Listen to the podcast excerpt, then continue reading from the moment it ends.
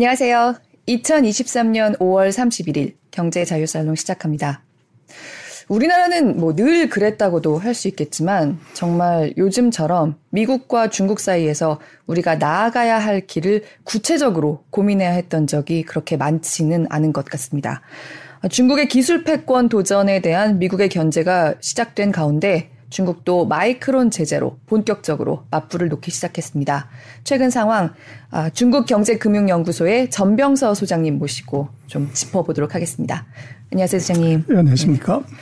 아, 제가 지금 뭐 기술 패권 얘기부터 하긴 했지만 사실 오늘 날이 날이니만큼 오늘 아침에 또 북한이 남쪽을 향해서 미사일을 쏘면서 좀 북한의 행보에 대해서 지금 이렇게 중국이 이거를 좀 알고 있을까? 중국하고는 여전히 교감이 어떨까? 이런 것들이 좀 다시 궁금해지더라고요. 요새 사실 북한에 대해서는 오히려 미중 갈등이 좀 격해지다 보니까 북한이 조금 관심에서 멀어졌던 느낌인데 오늘 사건도 있고 중국하고 이런 거를 미리 교감을 하고 하는 행동일까? 이런 게 좀 궁금 해지더라고요. 어떻게 보세요? 그래서 이제 바이든 정부 들어서서는 네. 뭐 북한에 대한 그 위치가 그렇게 크지 않기 때문에 네. 그 중국도 그 미국과의 관계에서 북한을 weight를 두는 것이지 북한 자체로서는 뭐 거의 의미가 없거든요. 네. 그래서 또 뭐 북한이 남의 말 듣는 나라가 아니기 때문에 네. 뭐 사전 교감을 했다 이렇게 보기 조금 어려울 거는 같고요. 어 근데 이제 그게 아까 말씀하셨지만 남쪽을 향해서 온 거냐 아니면 서쪽을 향해서 온 거냐 그러는데 지금 뭐 나오는 보도를 보면 서해 쪽으로 쐈다는 거거든요. 음, 네. 그러면 그거는 이제 중국 쪽의 방향을 튼 거죠. 어, 네. 그래서 그렇게 보면 오히려 중국으로서는 아마 굉장히 좀 불쾌하거나 이제 그렇게 기분이 좋지 않은 그런 상태일 것 같고 그래서 그렇게 쏘는 거를 뭐 이제 위성이라고 하지만 양해를 했다고 하면 뭐 사전에 협의했다기보다는 쏘기 전에 통보했거나 네. 뭐 그런 정도는 있을 수 있겠죠. 그러나 근본적으로 그 북중 관계가 과거에 트럼프 정부하고는 굉장히 다른 스탠스로 가고 있는 걸 보면 것 같아요. 네. 네. 얼마 전에 그 미국의 한 싱크탱크에서 이런 시나리오 나와가지고 굉장히 관심이 많으시더라고요. 그러니까 중국이 타이완에 대한 강제 점령 같은 것을 꾀할 경우에 그런 상황이 일어나면 미국이 주일미군이나 주한미군을 이렇게 좀 타이완 쪽으로 보낼 수밖에 없고 이 과정에서 약간 북한이 남침을 할 수도 있다. 물론 북한으로서도 그것은 굉장히 리스키한 선택이 되겠지만은 좀 외부를 향해서 이제 화살을 돌림으로써 내부 결속을 꾀할 그 필요가 있는 북한으로서는 사실 그런 어떤 소용돌이가 일어나면 남침 시나리오도 아주 뭐 불가능한 것만 아니다. 이런 얘기가 뭐 미국의 저명한 싱크탱크에서 최근에 나오기도 했어요. 이런 어, 그거 중심에 반도체가 있어요. 그래서 네. 뭐 북한이 한국을 전쟁을 어떻게 일으켜서 승리를 한다는 그런 의미보다는 지금 중국이 대만을 공격을 했을 경우에 미국이 여러 가지 액션을 하는 가운데는 반도체가 있고 네. 또 한국 같은 경우도 지금 만약에 대만의 반도체 라인이 깨지게 됐을 때 전 세계에서 유일하게 남아있는 이제 3나노 첨단 반도체 라인 한국밖에 없기 때문에 한국을 반드시 시켜야 되는 문제가 있죠. 네. 그러나 지금 뭐 많은 이제 가정은 하지만 그 중국의 대만 침공 시나리오는 중국 안에서 나온 건 없어요.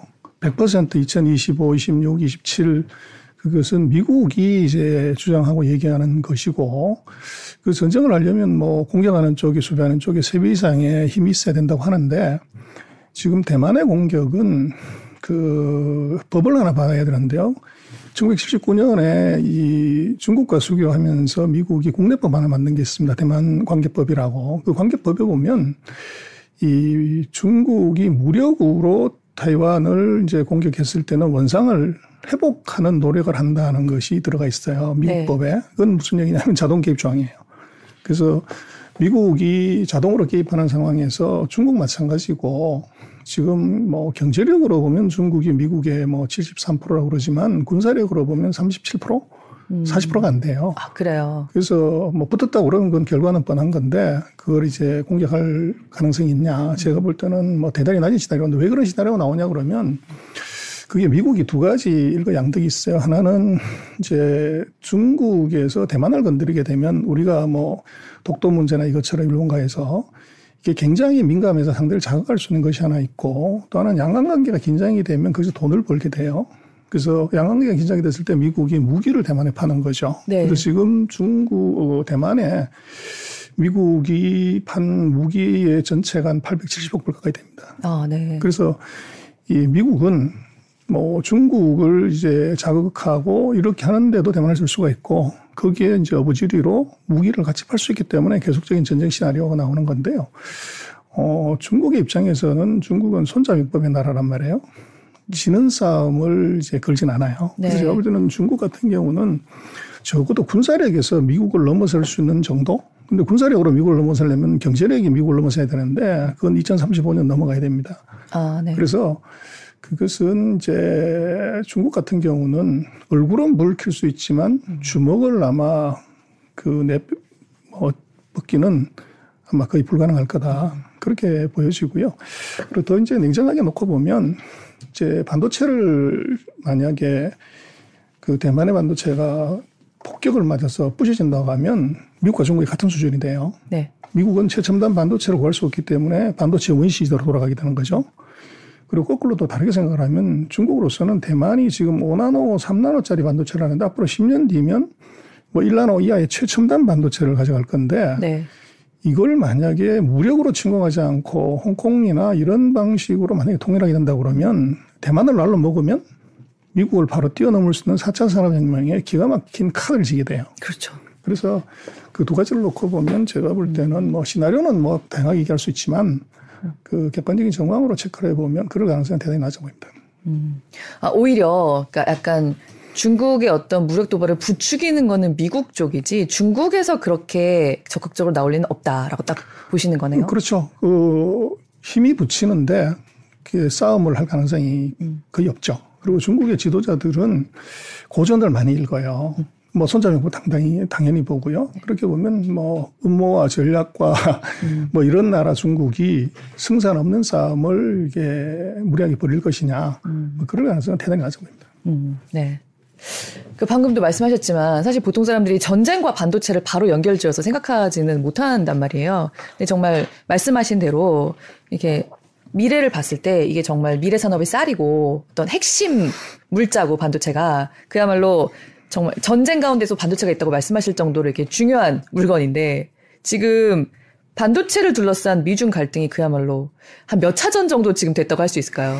1차전, 어, 2차전? 뭐 시작이라고 봐야 될 것 같고요. 네. 그래서 이제 그것의 큰 차이는 반도체는 우리가 돈 주고 용산 용산 전자상가에 가면은 그냥 살 수 있는 이제 경제제가 지금까지 반도체였지만 네. 바이든 대통령이 집권하고 나서 중국을 반도체로 이제 자초시키겠다는 플랜이 서면서 네. 반도체는 이것은 경제제가 아니고 군사 전략 물자로 그 성격이 바뀐 거죠. 네. 그래서 지금 미국이 가장 이제 그 걱정하는 것은 이 미국의 모든 첨단 뭐 군사 장비에도 반도체가 들어가게 되는데 그 반도체가 최첨단 반도체가 아닌 이 범용 반도체도 들어가게 되는데 문제는 이제 미국이 그 반도체를 안 만든다는 거죠. 네.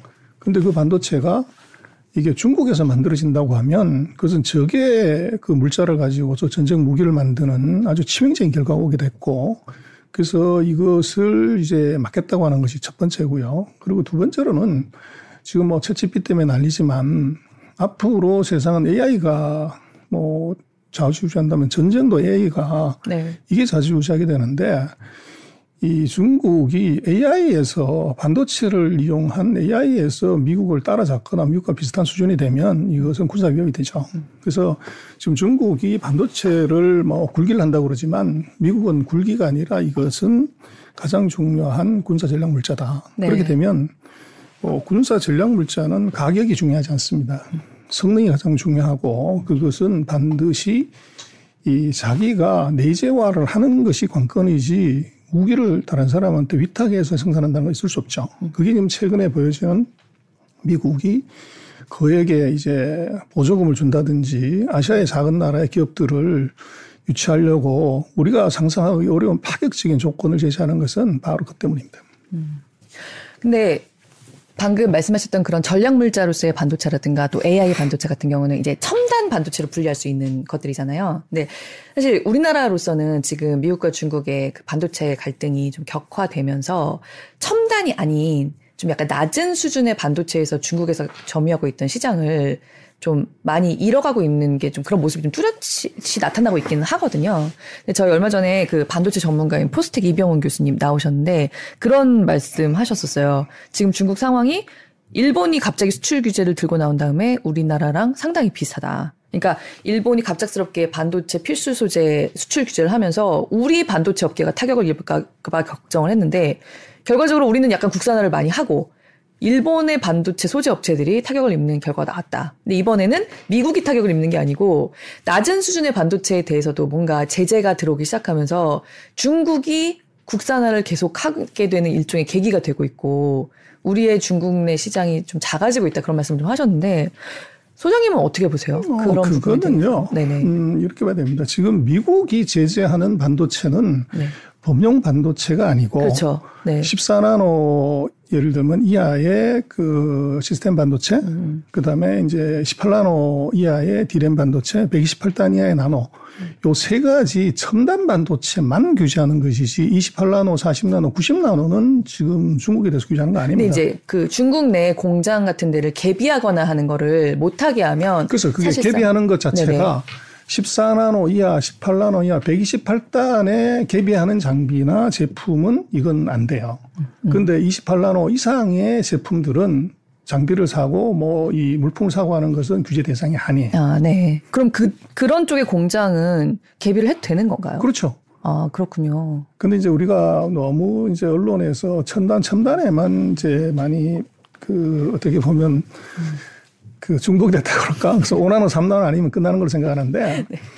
지금 이제 14나노 이하의 첨단 반도체라고 하는 것의 비중이 전체 반도체의 25%가 조금 넘을까 그 정도예요. 네, 얼마 안 되더라고요. 그래서 네. 70%는 범용 반도체고 그래서 지금 조금 걱정이 되는 것은 중국이 14나노 이하의 첨단 반도체를 못 만들지만 이제 앞으로 설비 투자를 아마 최근 앞으로 3년 동안에 전 세계에서 가장 많이 투자를 해요. 네. 그렇게 되면 이제 14나노 이상 제품의 대량으로 이제 생산을 하게 네. 돼요. 그렇게 네. 되면 도명 반도체에서 이게 가격을 똥값을 만들어 버릴 수 있는 거죠. 네. 그렇게 되면 이제 말씀하신 것처럼 제2의 호수 사태가 올 수도 있어요. 네. 그래서 이 첨단 반도체가 없어서가 아니라 범용 반도체가 없어가지고 음. 이게 제품을 못 만드는 네. 뭐 우리도 그 경험이 있지만 우리 대표적인 자동차 회사가 그 자동차에 들어가는 칩이 없어서 생산 라인이 이제 멈추게 되는 그런 일이 벌어지는 것처럼 그럴 가능성은 있죠. 그래서 지금으로 놓고 보면 그 5나노, 3나노의 첨단 반도체는 미국, 한국, 대만 음. 뭐 유럽까지 다 덤벼들기 때문에 아이러니지만 앞으로 2년 반 뒤에 정말 계획대로 다 투자한다고 그러면 첨단 반도체는 oversupply가 나올 가능성이 있고 네. 오히려 이제 그 legacy 제품의 경우는 만약에 투자를 안 한다고 그러면 이게 문제인데 중국이 지금과 같은 추세로 간다면 미국이 오히려 push를 해가지고 legacy 제품에 대량으로 공장을 지어버리면 이제 반도체 전체적으로 굉장한 oversupply가 날 가능성이 있어요. 음. 그래서 중국의 자국화, 그러니까 중국의 국산화가 엄청 이루어지면 우리나라가 사실 그런 방금 말씀하신 범용 반도체, 좀 낮은 레벨의 반도체도 많이 팔고 있는데 시장이 그러면 급격히 축소될 수밖에 아, 우리는요. 네. 우리가 팔고 있는 건 우리는 삼성이나 하이닉스에서 파는 것은 네.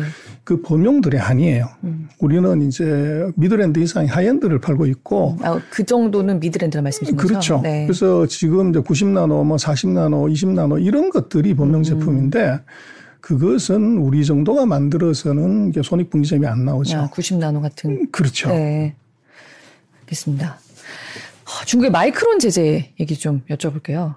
그러니까 중국이 그 마이크로 메모리 반도체 수입을 사실상 금지 했잖아요. 이한11% 정도를 차지한다고 하는데 어쨌든 그 수입을 중단한다고 하는 거는 좀 자기들은 대안을 갖고 중단을 아, 그게요. 네네. 그래서 이제 안을 좀 자세히 들여다봐야 되는데 네. 제가 볼 때는 중국의 소심한 보복이다. 음, 소심한 보복이다. 그렇죠. 그래서 이제 거기에 제한의 조건이 뭐냐면 소위 말하는 이제 인프라를 구축하는 업체들은 마이크론의 제품을 사지 말아라 음. 이거고. 네. 그래서 예를 들면 서버를 하거나 뭐 이제 이런 구축하는 데이터 센터를 하는 요런 공공기관들의 경우들은 마이크론 제품 쓰지 마. 왜냐하면 그 정보가 이제 스파이 칩이 심겨가지고 나갈 수 있기 때문에 그렇게 규제한 것이고 일반 제품들에 대해서는 마이크론 제품에 대해서 규제가 없어요. 음. 그래서 완전히 금지시킨 게 네. 아닌데 그게 결국은 이제 중국이 꾀를 쓴 거죠. 음.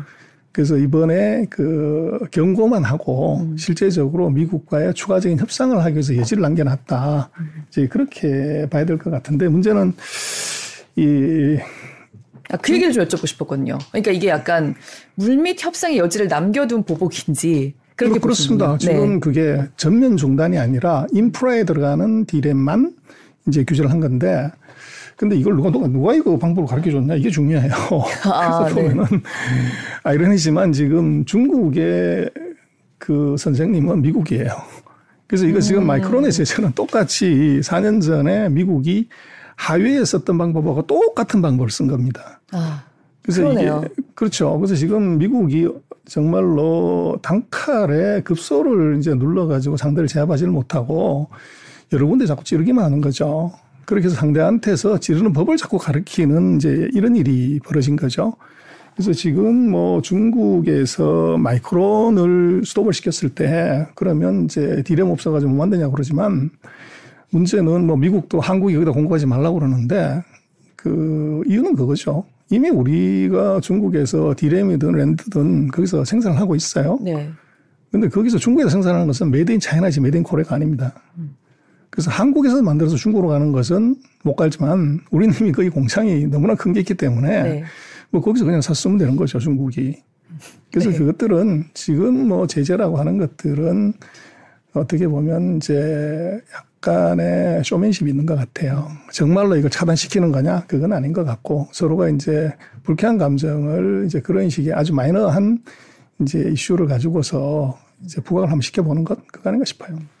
근데 아, 방금 이제 미국이 중국의 급소는 찌르지 못하고 그렇게 약간 잽만 날리는 거를 중국이 그대로 베껴서 했다고 하셨는데 미국이 그러면 중국의 급소를 찌를 수 있는 경제적인 방법 뭐가 있어요? 예를 들면 이런 거죠. 화웨이를 제재하고 SMIC를 제재를 하고 뭐 ZTE를 제재를 했는데 그리고 한 500개에서 600개 가까운 이제 미국 중국 기업을 미국이 이제 entity list에 올려가지고 그 기업들하고는 거래하지도 말고 기술 공유도 하지 말고 뭐 이제 각종 제한 조치를 했어요. 네. 근데 문제는 최근 3년 동안에 그 entity list에 올라간 기업 중에서 단 한 놈도 이제 부도나거나 없어진 기업이 없어요. 여전히 멀쩡하게 살아있다는 거죠. 네. 그리고 그렇게 되면은 이제 중국이 그 사이에 그 반도체의 수출입에서 이게 줄었냐? 그런 반도체가 중국으로 수입이 안 되든지 반대로 이제 중국에서 다른 쪽으로 수출을 못 했냐 그러면 중국의 반도체 수출 수입은 2022년까지 계속 증가세예요. 네. 감소가 없어요. 그래서 그 얘기는 뭐냐면 결국은 애플 효과 때문에 그렇습니다. 음. 그래서 왜 이제 그 단칼에 못 쓰냐 그러면 뭐 지금은 이제 챗 GPT하고 뭐 이제 테슬라 얘기를 조금 하지만 그 이전까지는 애플이 뭐 미국 시장의 최대 기업이고 제일 잘 나가는 기업인데 애플은 네. 단한 대 핸드폰도 미국에서 안 만듭니다. 그래서 중국에서 거의 한 85%를 만들기 때문에 중국으로 가는 반도체 끊어버리면 중국 바로 끝나죠. 네. 근데 문제는 그 전에 나스닥이 대폭락하는 문제가 생긴다고요. 애플이 핸드폰을 모한테 어떻게 되냐. 그래서 그 문제가 있기 때문에 미국이 이제 서서히 단계적으로 여러 가지 상황을 보면서 이제 갈 수밖에 없는데 그 사이에 문제는 중국이 내성이 계속 키워진다는 거죠. 네. 그리고 거기에 대한 대비책을 이제 과거 같으면 생각지 못했던 대비책, 국산화 이것들을 굉장히 빠른 속도로 이제 준비를 해가는 것이 우리한테는 있을 거죠. 음. 어, 네, 방금 애플 말씀도 하셨는데요. 네. 사실 이번 주에 테슬라 일론 머스크도 네. 상하이 공장 방문한다고 하더라고요. 그러니까 약간 일론 머스크는 튀는 인물이긴 하지만 이렇게 미국이 미국 정부가 어쨌든 겉으로는 중국에 대해서 굉장히 강하게 제재를 계속 하겠다라고 하는 사인을 계속 보내고 있는데 말하자면 약간 반항하듯이 상하이를 가는 거잖아요.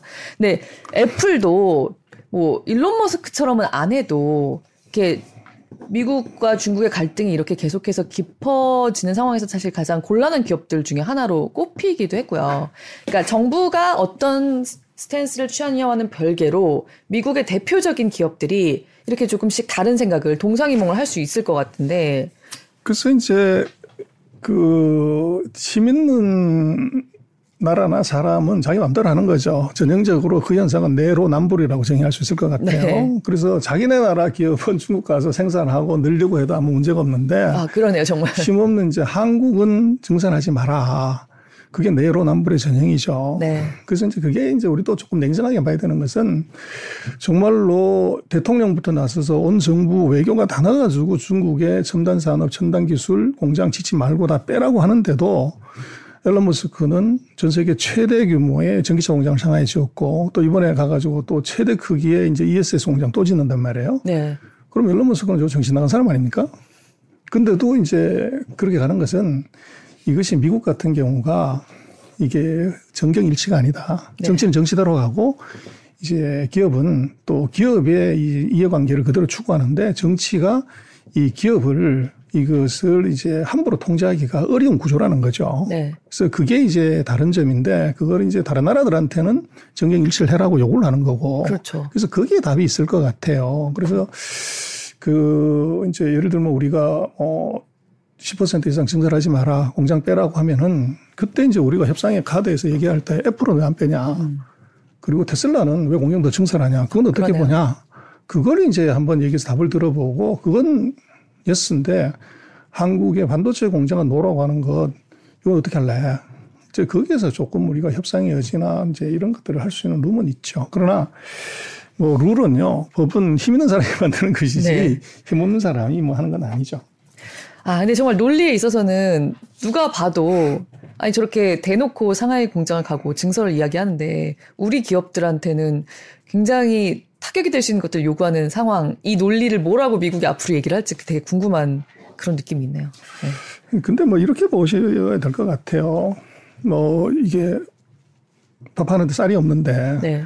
자기 집에 쌀이 없는데 무슨 짓을 하더라도 어떻게 핑계를 대든지 간에 결국은 쌀을 구해야 밥을 하는 거죠. 네. 그래서 제가 볼 때는 중국도 그렇고 미국도 그렇고 음. 미국은 기술이 있는데 공장이 없어요. 음. 중국은 공장은 많은데 기술이 없습니다. 음. 근데 우리는 공장도 있고 기술도 있는 거죠. 그래서 미국과 중국은 뭐 무슨 얘기를 하더라도 5나노, 3나노짜리 최첨단 뭐 채치PT가 되든 뭐 슈퍼컴퓨터가 되든 거기 들어가는 최첨단 이제 메모리 반도체는 한국 의존하지 않을 방법이 사실 없어요. 네. 그래서 우리가 제가 볼 때는 뭐 이런 조금 마이크론 제재니 뭐 이런 사소한 문제들에 있어서는 우리가 조금 신경 써야 되지만 근본적으로 놓고 보면 우리가 카드를 쥐고 있는 것이지 미국과 중국이 쥐고 있는 건 사실은 아니에요. 그래서 조금 우리가 물론 뭐 지원 G2하고 그 맞상대를 해야 되기 때문에 네. 전략적으로 우리는 약자 코스프레를 해야 되는 건 맞아요. 그러나 안을 냉정하게 들여다보면 미국과 중국도 한국을 사실은 그 사이에 정치가 외교하는 행태를 보면 과거와 같이 우리를 이래라 저래라 하거나 보복하지를 못해요. 그래서 어 그런 생각 못 해봤는데 중국이 그 자기네들이 얘기하는 레드라인 그 대만 문제를 언급을 하면 어떤 나라든지 보복하고 난리를 쳐요. 네. 근데 우리가 아펙 정상회담 때도 이제 대만 문제를 언급을 했었고 이번에 그 우리 대통령이 방미하시면서 또 대만의 문제에 대해 언급을 했어요. 근데 중국이 말만 이제 말대포만 날렸지 실제적으로 제재나 보복이 들어온 게 없어요. 음. 그리고 미국 마찬가지지만 미국이 우리 70년 우방이고 뭐 그렇긴 한데 미국의 대통령이 우리 역대 대통령 취임하고 나서 우리가 미국을 갔지 미국 대통령이 한국에 와가지고 회담한 적이 없어요. 네. 그래서 이것도 처음이지만 역대 미국 대통령이 오시면은 맨 먼저 가는 게 휴전선부터 가죠. 근데 이번에는 휴전선 안 가고 삼성전자 반도체 공장을 갔어요. 네. 그 얘기는 무슨 얘기냐 그러면 그리고 더 재미난 것은 그 한참 뒤에 그 옐렌 재무부 장관이 한국을 방문하는데 뭐 우리 같은 경우는 통화 스왑을 어떻게 할래 뭐 이런 얘기하고 싶은데 그 얘기는 안 하고 마지막 날 보면 옐렌 재무 장관이 저 마곡에 있는 LG 사이언스 파크를 가요. 네. 거기 가서 뭘 하냐고 그러면 배터리 전시관을 봐요. 근데 옐렌 장관이 상무 장관이다 그러면 뭐 그럴 수도 있다고 하지만 재무부 장관이 그러네요. 왜 배터리 전시관을 가서 얘기를 하냐 이거죠. 그렇게 놓고 보면 지금 미국이 한국을 바라보는 예를 들면 인계철선은 뭐냐. 이건 바이든 대통령으로 보면 이건 반도체고 이게 옐렌으로 보면 배터리인 거죠. 네. 그래서 그 두 가지가 어떻게 보면 우리가 미국의 대통령 실제적인 넘버 쓰리가 한국에 직접 날라와 가지고 관심을 보이고 있다는 것은 우리로서는 이것이 당당해질 수 있는 카드가 있는 거죠.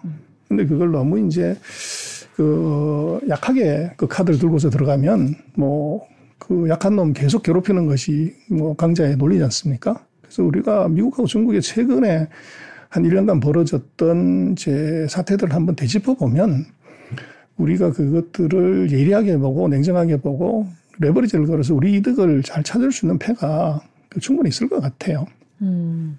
어, 굉장히 좀 다른 각도에서 생각해 보게 되는 말씀이네요. 네. 그러니까 우리가 사실 미국과 그래도 또 우리는 북한이라는 이 변수가 항상 있으니까 뭔가 우리는 조금 열세에서 항상 협상을 할 수밖에 없다라고 하는 선입견이 우리에게 있잖아요.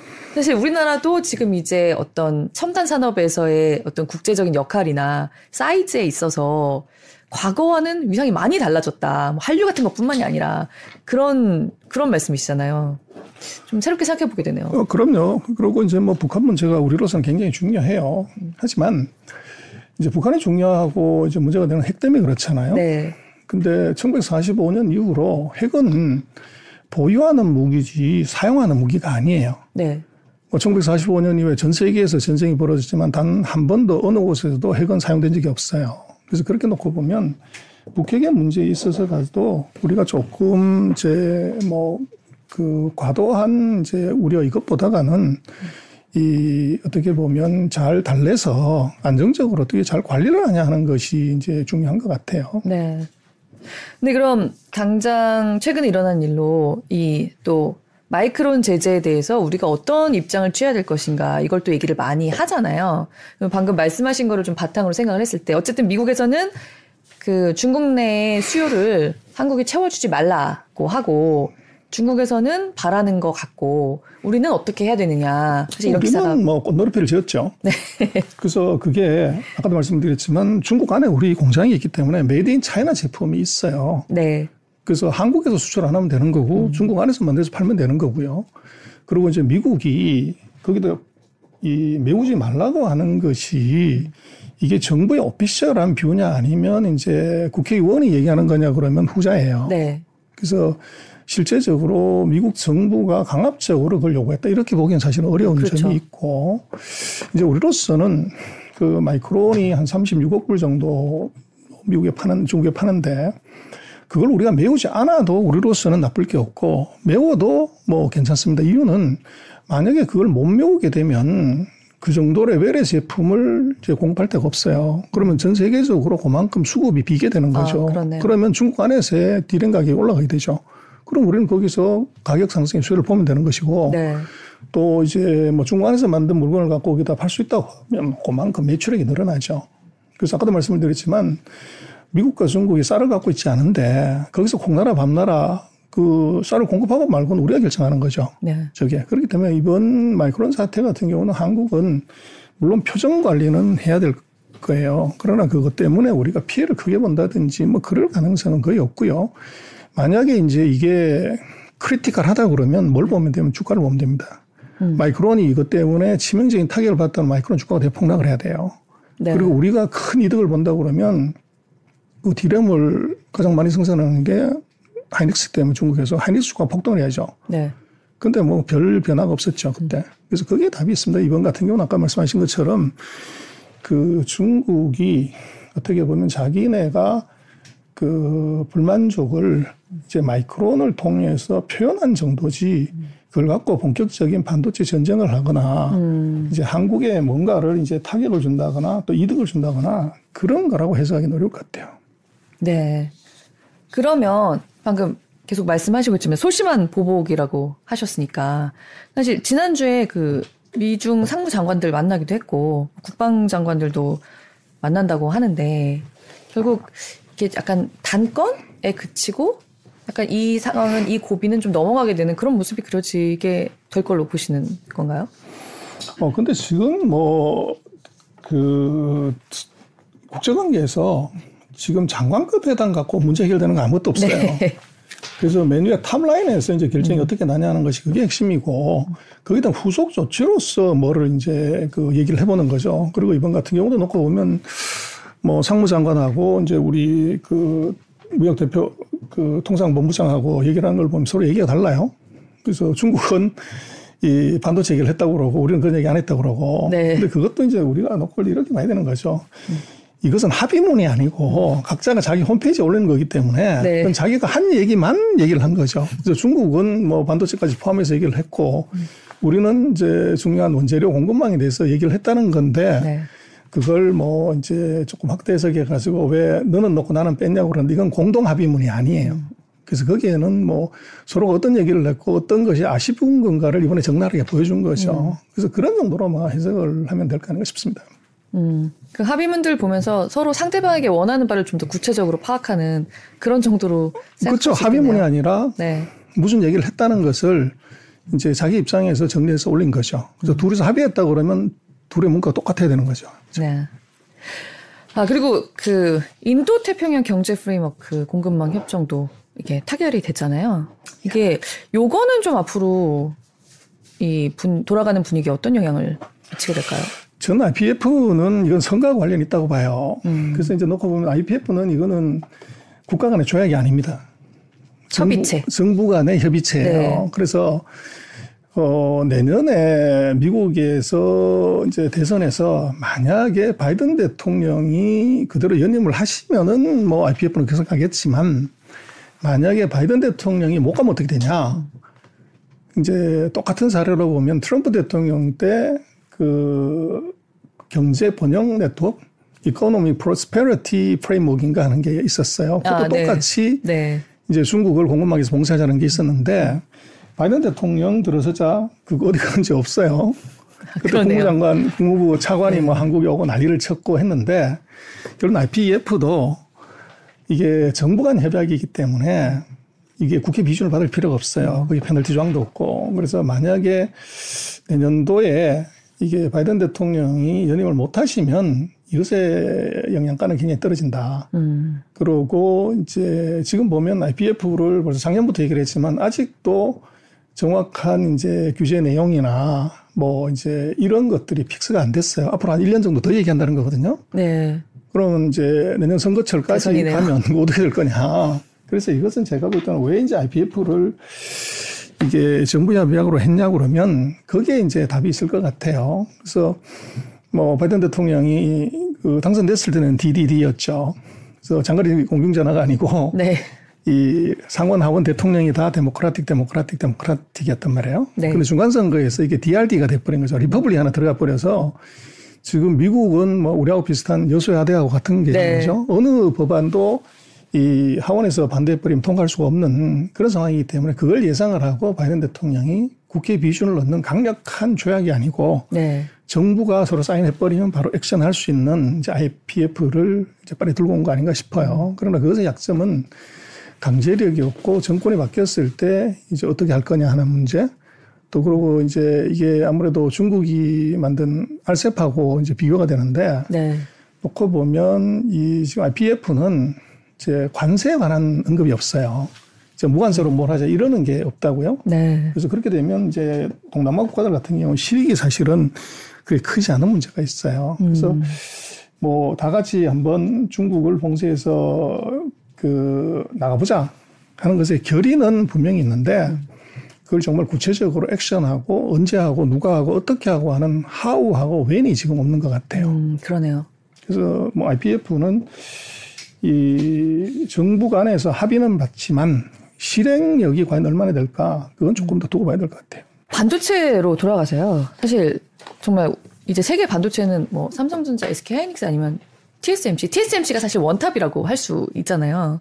근데 TSMC도 중국에 공장이 있잖아요. 네. 타이완 말고.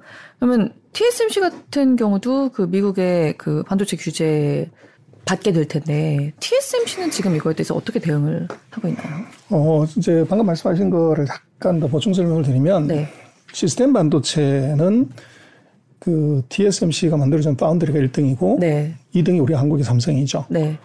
근데 이제 시스템 반도체 말고 메모리 반도체는 네네. 네. 이것은 우리 한국이 네, 1등입니다. 그렇죠. 네. 삼성이 이제 1등, 하이닉스가 2등, 이 마이크론 테크놀로지가 3등이에요. 그래서 이 전체 매출액으로 우리 삼성이 세계 1등, 인텔이 2등이에요. 네. 그리고 하이닉스가 한 3등 정도 하고요. 그래서 이게 두 개가 서로 다르다는 거를 이제 봐야 되고 지금 이제 미국이 공장 지어라 뭐라 하는 것은 이 시스템 반도체의 이거 공장을 미국에 지라는 거고 네. 디램 공장을 거기 지어라는 건 아니에요. 그래서 이제 디램이 아닌 파운드리에서 1등 하는 놈이 TSMC고 2등이 삼성인데 네. 아까 말씀드렸지만 반도체는 지금 전략 물자예요. 네. 제가 볼 때 미국 같은 경우는 1등하는 TSMC만 있으면 되지. 삼성? 뭐 안 오면 그만이지 뭐. 음. 그런데 왜 삼성을 반드시 끌고 들어가냐 그러면 제가 볼 때는 그 페이스메이커예요. 음. 음. 그래서 마라톤에서 이제 우승자를 일정한 부분까지 끌고 들어가서 최종까지 달리게 했을 때 도와주는 러너가 있죠. 네. 그래서 만약에 TSMC가 딴소리 하면 어떡할래? 그 카드로 이제 삼성을 쓸 수가 있는 거죠. 네. 근데 문제는 이제 우리도 그 미국의 TSMC 뭐 삼성의 파운드리 공장을 짓는 건 좋은데 보조금을 570억 불이나 주는데 그 보조금 지급 조건을 보면 가관이죠. 네. 그래서 첫 번째는 정보접근법을 허용해라. 안에 있는 거 뭐가 있는지 다 보여달라는 얘기고 네. 두 번째는 이익 나면 갈라먹자. 네. 그리고 세 번째는 다른 지역에 투자하지 마라. 중국에. 음.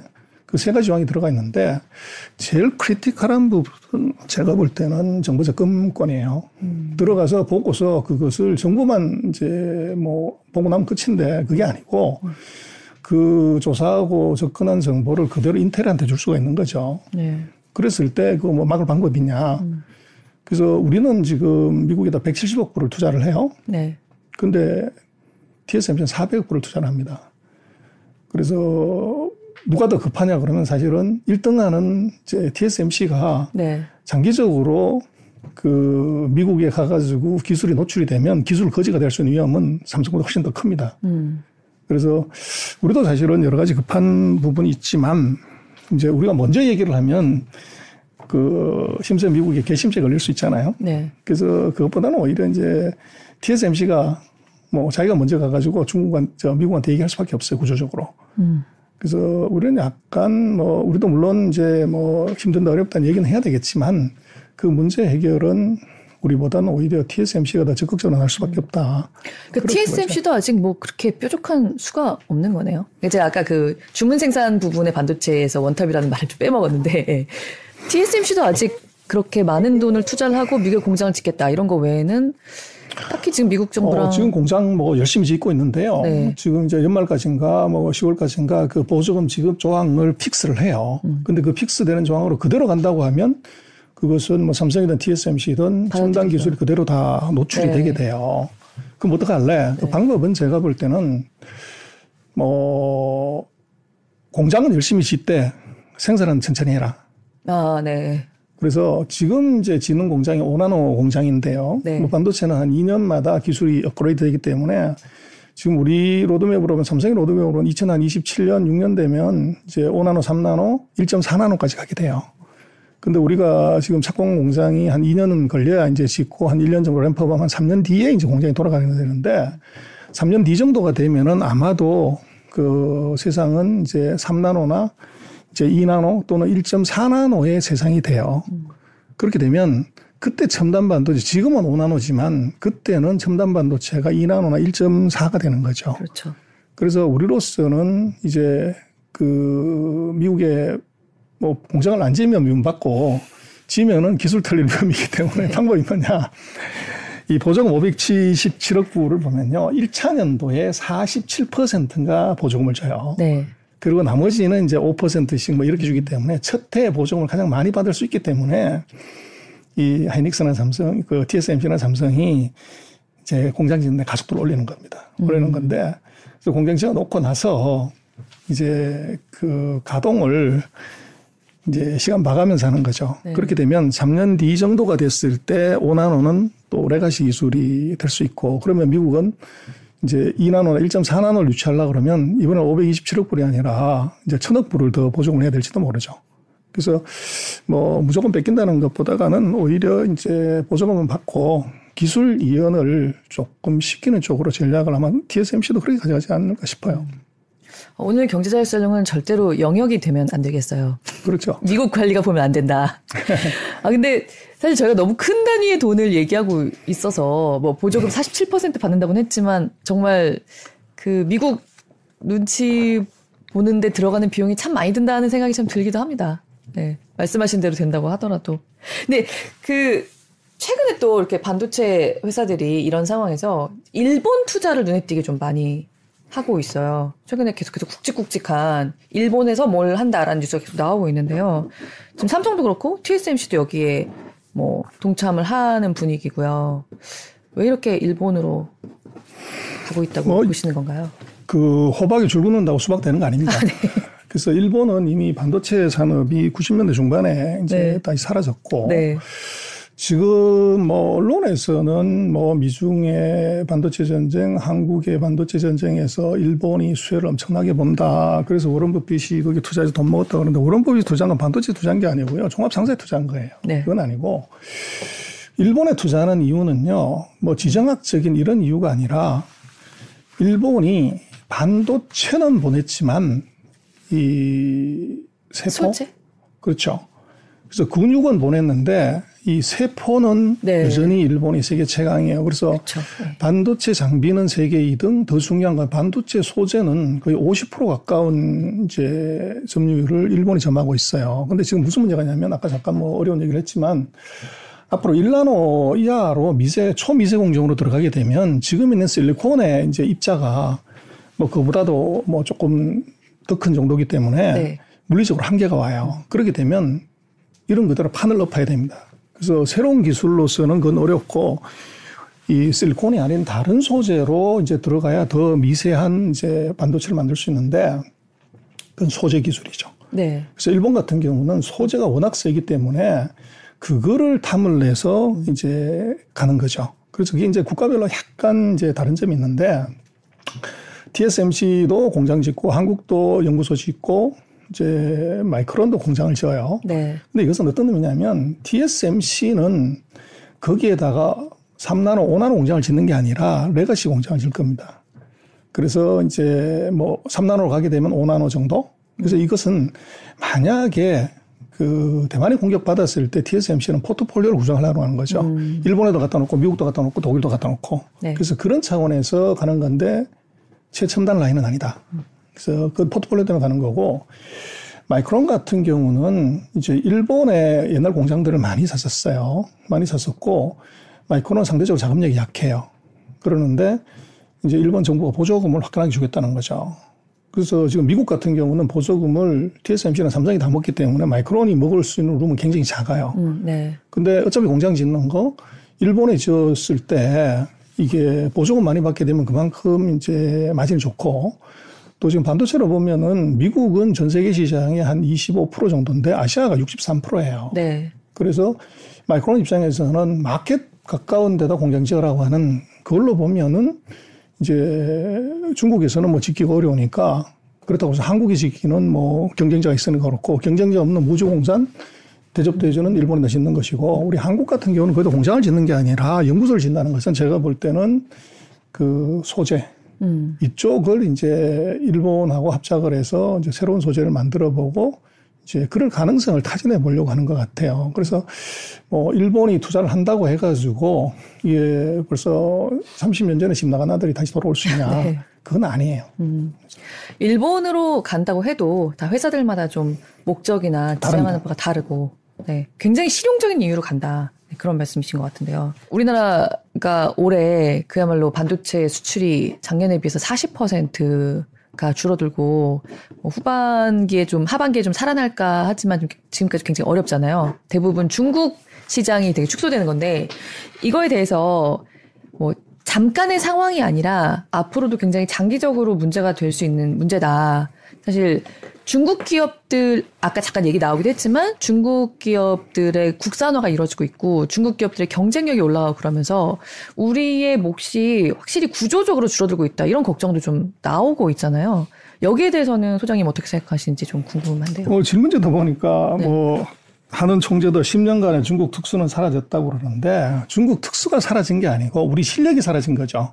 냉정하게 네. 정확하게 얘기를 하자면 그래서 지금 뭐 자동차하고 핸드폰이 어떻게 보면 반도체 뭐 큰 수요처인데 지금 작년에 중국이 자동차를 2,680만 대를 샀어요. 네. 미국이 1,400만 대 겨우 샀고 핸드폰 마찬가지로 중국이 지금 17억 3천만 명이 가입자가 있고 미국이 한 3억 6천만이에요. 거의 4배 가까운 시장이 거기 있다는 거죠. 네. 그리고 전기차 놓고 보면 작년에 미국이 한 99만 대, 중국이 680만 대를 샀어요. 그 7배 가까운 시장이에요. 그래서 지금 우리가 뭐 특수가 사라졌다 뭐 이런 얘기를 하지만 전기차, 핸드폰, 그 자동차에서 시장은 이게 미국에 작게는 뭐 두 배, 크게는 일곱 배 되는 시장이 우리 바로 옆집에 중국에 있는데 거기서 특수가 사라졌다고 얘기하는 것이 이게 말이 되냐는 거예요. 음. 거기는 아까 이제 기자님 얘기하신 것처럼 우리가 자만해서 그, 그 시장에서 원하는 기술하고 제품을 공급 못해서 우리가 시장을 잃어버린 거죠.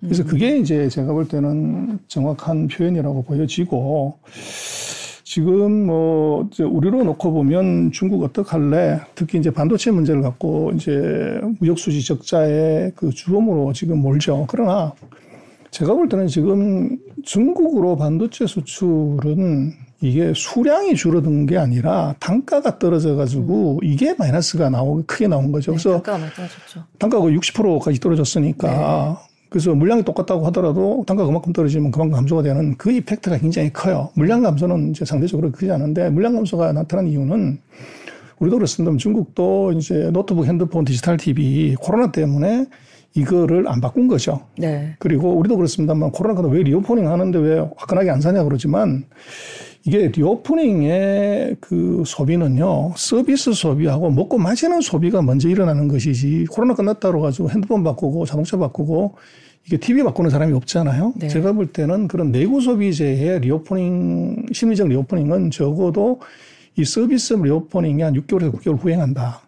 그래서 그렇게 놓고 보면 지금 reopening 한 지가 한 3개월, 4개월 정도 됐다고 하면 네. 적어도 앞으로 한 6개월 정도 더 뒤에 내부 소비재 수요는 늘어날 것이고 뭐 거기에 이제 반도체 가격이 같이 떨어져서 마이너스가 나온 건데 문제는 우리가 조금 냉정하게 봐야 될 게 하나 있는 것이요. 지금 반도체 가격이 왜 떨어지냐? 공급이 많아서 그러는데 문제는 지금 반도체 가격은요. 제가 볼 땐 삼성이 결정하는 것이지 이거 LG전자나 애플이 결정하는 게 아닙니다. 네. 그래서 지금 삼성의 마켓쉐어가 거의 48% 50%가 되는데 음. 지금 60% 가격 떨어진 것은 이제 시장의 oversupply가 한 15% 10%뭐 이 정도 있기 때문에 그렇다는 건데 이걸 shortage를 만들어 버리면 되죠. 삼성이 30% 감산을 해버리면 15%가 바로 줄어들게 되죠. 많겠어. 음. 그렇게 되면 하이닉스도 한 15% 감산을 한다. 한 27%가 그렇게 해버리면 시장은 바로 한 20% 이제 shortage를 내면 수급은 완전히 바뀌게 되죠. 그러면 반도체 가격이 60% 떨어지는 것이 아니라 이 3배, 4배 올라갈 수가 있어요. 그래서 그렇게 되면 간단하게 이 문제를 해결할 수가 있습니다. 어, 근데 사실 감산이 그렇게 쉽게 내릴 수 있는 결정이 아니고. 아, 웨이퍼 투입 안 해버리면 되는 거죠. 네? 웨이퍼를 투입 안 해버리면 되는 거죠. 음. 그래서 그건 어떻게 되냐면 30% 감산해가지고 가격을 두 배 올릴래 아니면 30%를 더 집어넣어가지고 30% 매출액을 더 올릴래 하는 것이 선택이에요. 네. 근데 쉬운 것은 30% 감산을 해버리면 쇼티지가 15% 이상 나가지고 시장이 수급이 안 맞아가지고 가격이 폭등하는 현상이 나타나게 된다고요. 네. 삼성이 그거를 50% 갖고 있기 때문에 이걸 충분히 컨트롤 할수 있죠. 근데 삼성은 그거 안 한다. 우리 계속적으로 증산할 거고 기술적 감산만 하겠다 이렇게 얘기를 해요. 그게 네. 뭐냐면 그게 바로 1등의 여유입니다. 그래서 디램 시장이 보면 80년 이후에 한 20몇 개 회사가 지금 세개로 네. 정리가 된 것은 경기 하반기마다 이제 악마는 약한 놈부터 잡아먹죠. 네. 가장 약한 놈부터 계속 도산을 해가지고 지금 세 개가 남은 거예요. 네. 그래서 이번에 삼성의 전략은 아마 제가 볼 때는 뭐 상식선에서 재고가 너무 많고 적자가 나고 이게 그러면 당연히 음. 생산 캐파 줄이고 이게 공장을 안 하는 게 맞죠. 근데 삼성은 캐파 늘리겠다. 돈 빌려가지고 한 20조 더 투자하겠다. 음. 그 얘기 뭐냐면 그 삼등하는 놈 하나 죽여버리는 거죠. 그러니까 사실 삼성은 항상 그런 식으로 감산을 택하지 않고 버텨서 약자들이 먼저 쓰러지게 하는 식으로 해서 지금까지 온 거잖아요. 그런데 그렇죠. 이제 세 개만 남은 시장에서도 사실 그게 어, 가능하죠. 지금 뭐 하이닉스나 그 마이크론 같은 경우에 네. 그게 매출 규모는 뭐 삼성의 2분의 1, 뭐 3분의 1 정도 수준인데 적자는 똑같이 나잖아요. 네. 그렇게 되면 한 1년 정도 더 지속이 됐다? 뭐 지금도 이 나머지 회사들은 cash flow가 이제 burn out 돼가지고 설비투자를 할 수가 없죠. 근데 네. 지금 삼성이 라인을 하나 더 짓는다고 하면 2년 반 뒤에 다른 회사는 물건을 못 만들고 삼성의 물건만 나오게 되면 그만큼 삼성은 자동으로 마켓이 올라가죠. 그래서 지금 이 디램 가격의 하락은 제가 볼 때는 예전처럼 20몇 개가 박터지게 싸우는 완전 경쟁 시장이라고 하면 굉장히 수요가 중요한데 세계 중에서 75%를 한국이 쥐고 있는 그런 시장에서는 그 가격 결정권은 한국이 지고 있다고 봐야 됩니다. 그런데 그 한국에서 누가 지고 있냐면 삼성이 결정하는 거죠. 네. 그래서 제가 볼 때는 이번 가격의 하락은 오히려 다음번 턴에서 이제 더 큰 돈을 벌 수 있는 데다가 삼성은 배팅하는 것이고 또 지금 적자가 커지면 커질수록 누가 더 타격을 받냐고 그러면 매출 규모가 작거나 재무 구조가 취약한 이제 기업이 더 크게 타격을 받죠. 그래서 리카버 했을 때는 투자를 안 하고 이제 생산 캐파를 갖지 않은 데들은 돈을 전혀 못 버는 일이 벌어지게 되는 거예요. 그럼 마이크론과 SK 하이닉스 중에서는 어느 쪽이 더? 그래서 좋게는 우리로서는 3등하는 놈이 이제 쓰러지면 최고인데 문제는 2등하는 우리 편이 재무적으로 좀 취약을 해요. 네. 그래서 이거를 우리가 이 재벌의 수익 사업으로 보지 말고 이게 이제 반도체는 아까 말씀을 드렸지만 이제 미중의 전쟁 과정에서 벌어지는 국가 안보 산업이고 국가 전략 산업이에요.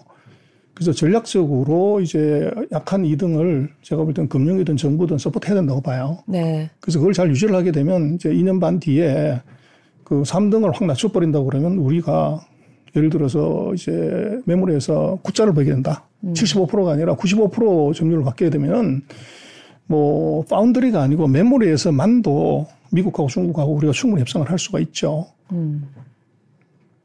마침 오늘 아침에 북한 미사일 건이 있었음에도 불구하고 코스피가 반도체를 반도체 특수로 좀 오르는 모습을 보였거든요.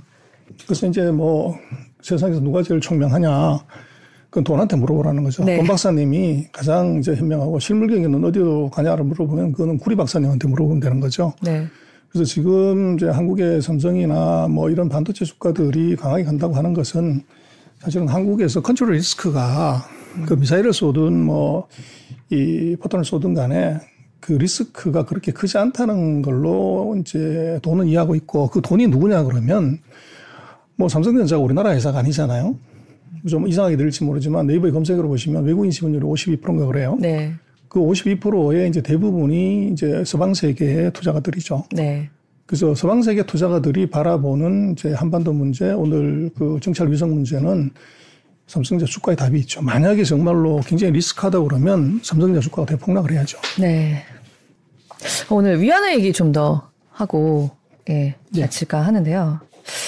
최근에 그 중국이 미국 국채 보유했던 것보다 이제 금 보유 굉장히 공격적으로 좀 놀리, 늘리고 있기도 하고요. 그다음에 뭐 아르헨티나나 브라질, 그다음에 중동 국가들 달러 대신 위안화를 보유하고 거래하는 현상이 벌어지고 있다.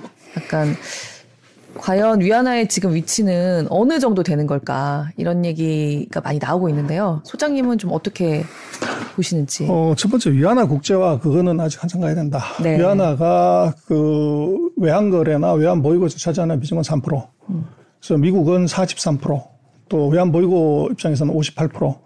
그래서 중국이 위안화를 갖고 미국에 대처하려면 적어도 지금보다가도 한 10배 이상의 이제 최하 10배 이상의 사용도가 더 늘어나야 되는데 그건 네. 제가 볼 때는 30년 이상 걸린다.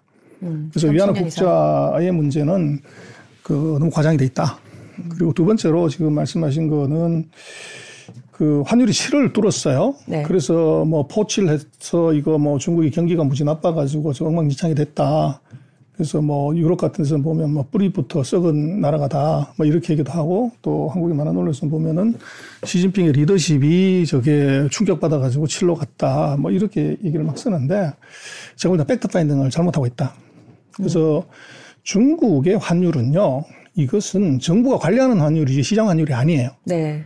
그래서 전일 종가에다가 그 중국이 많이 거래하는 22개 나라 통화를 섞어가지고 복수통화 바스켓 가중치를 더하고 거기다가 경기 대응 인수라고 하는 거를 세 개를 더해서 환율을 만들어요. 근데 네. 시장 인수, 그러니까 전일 종가는 그대로 시장 변수지만 복수통화 바스켓의 가중치는 그 인민은행이 결정하는 거예요. 비중이 네. 어떻게 되는지 그 비밀입니다. 음. 그리고 거기 플러스 알파 요인은 인민은행이 자기 마음대로 환율을 넣다 뺐다 할 수 있어요. 근데 이게 6.3에서 이제 2월 달에 지금 7.08까지 지금 올라왔는데 왜 이렇게 절하시킨 거냐. 음. 근데 무역수지 흑자 사상 최대입니다. 그리고 네. FDI 계속 증가해요. 네. 외국인의 중국 주식 투자 금년도 계속 순증이에요. 근데 거기서 제가 보니까 채권 시장에서 자금 유출이 커요. 음. 그래서 채권 시장에 대거 자금 유출이 FDI하고 주식 시장에 들어오는 자금, 무역 수지 흑자를 깔아먹은 거죠. 그래서 그것의 이유는 이 중국 내부적인 문제라기보다는 미국과 중국의 금리 차가 네. 이게 이제 뭐 5.75까지 확 올려놨으니까 음. 이 금리 차 때문에 채권 시장에서 돈이 빠지는 거다. 그래서 그것 때문에 돈이 빠지는 것이고 이게 이제 그렇다고 하면은 중국은 자기네가 복수동화 바스켓을 조정하거나 이제 가중치를 조정해가지고 환율을 절상을 시킬 수 있는데 왜 절하를 시켰냐? 그것의 답은 제가 볼 때는 중국이 수출 경기 부양을 통한 경기 부양 플러스 고용 증대 효과를 노리려고 그러는 것 같아요. 그래서 환율이 절하가 되면 내수에는 아주 약이 독이죠. 네. 그 대신 수출에는 이제 큰 도움이 되는데 지금 중국이 수출이 좋지 않아요. 그래서 환율이 절하가 됐을 때 수출 기업들이 늘게 되면 중국은 아무래도 고용 유발 효과는 수출 기업이 커요. 네.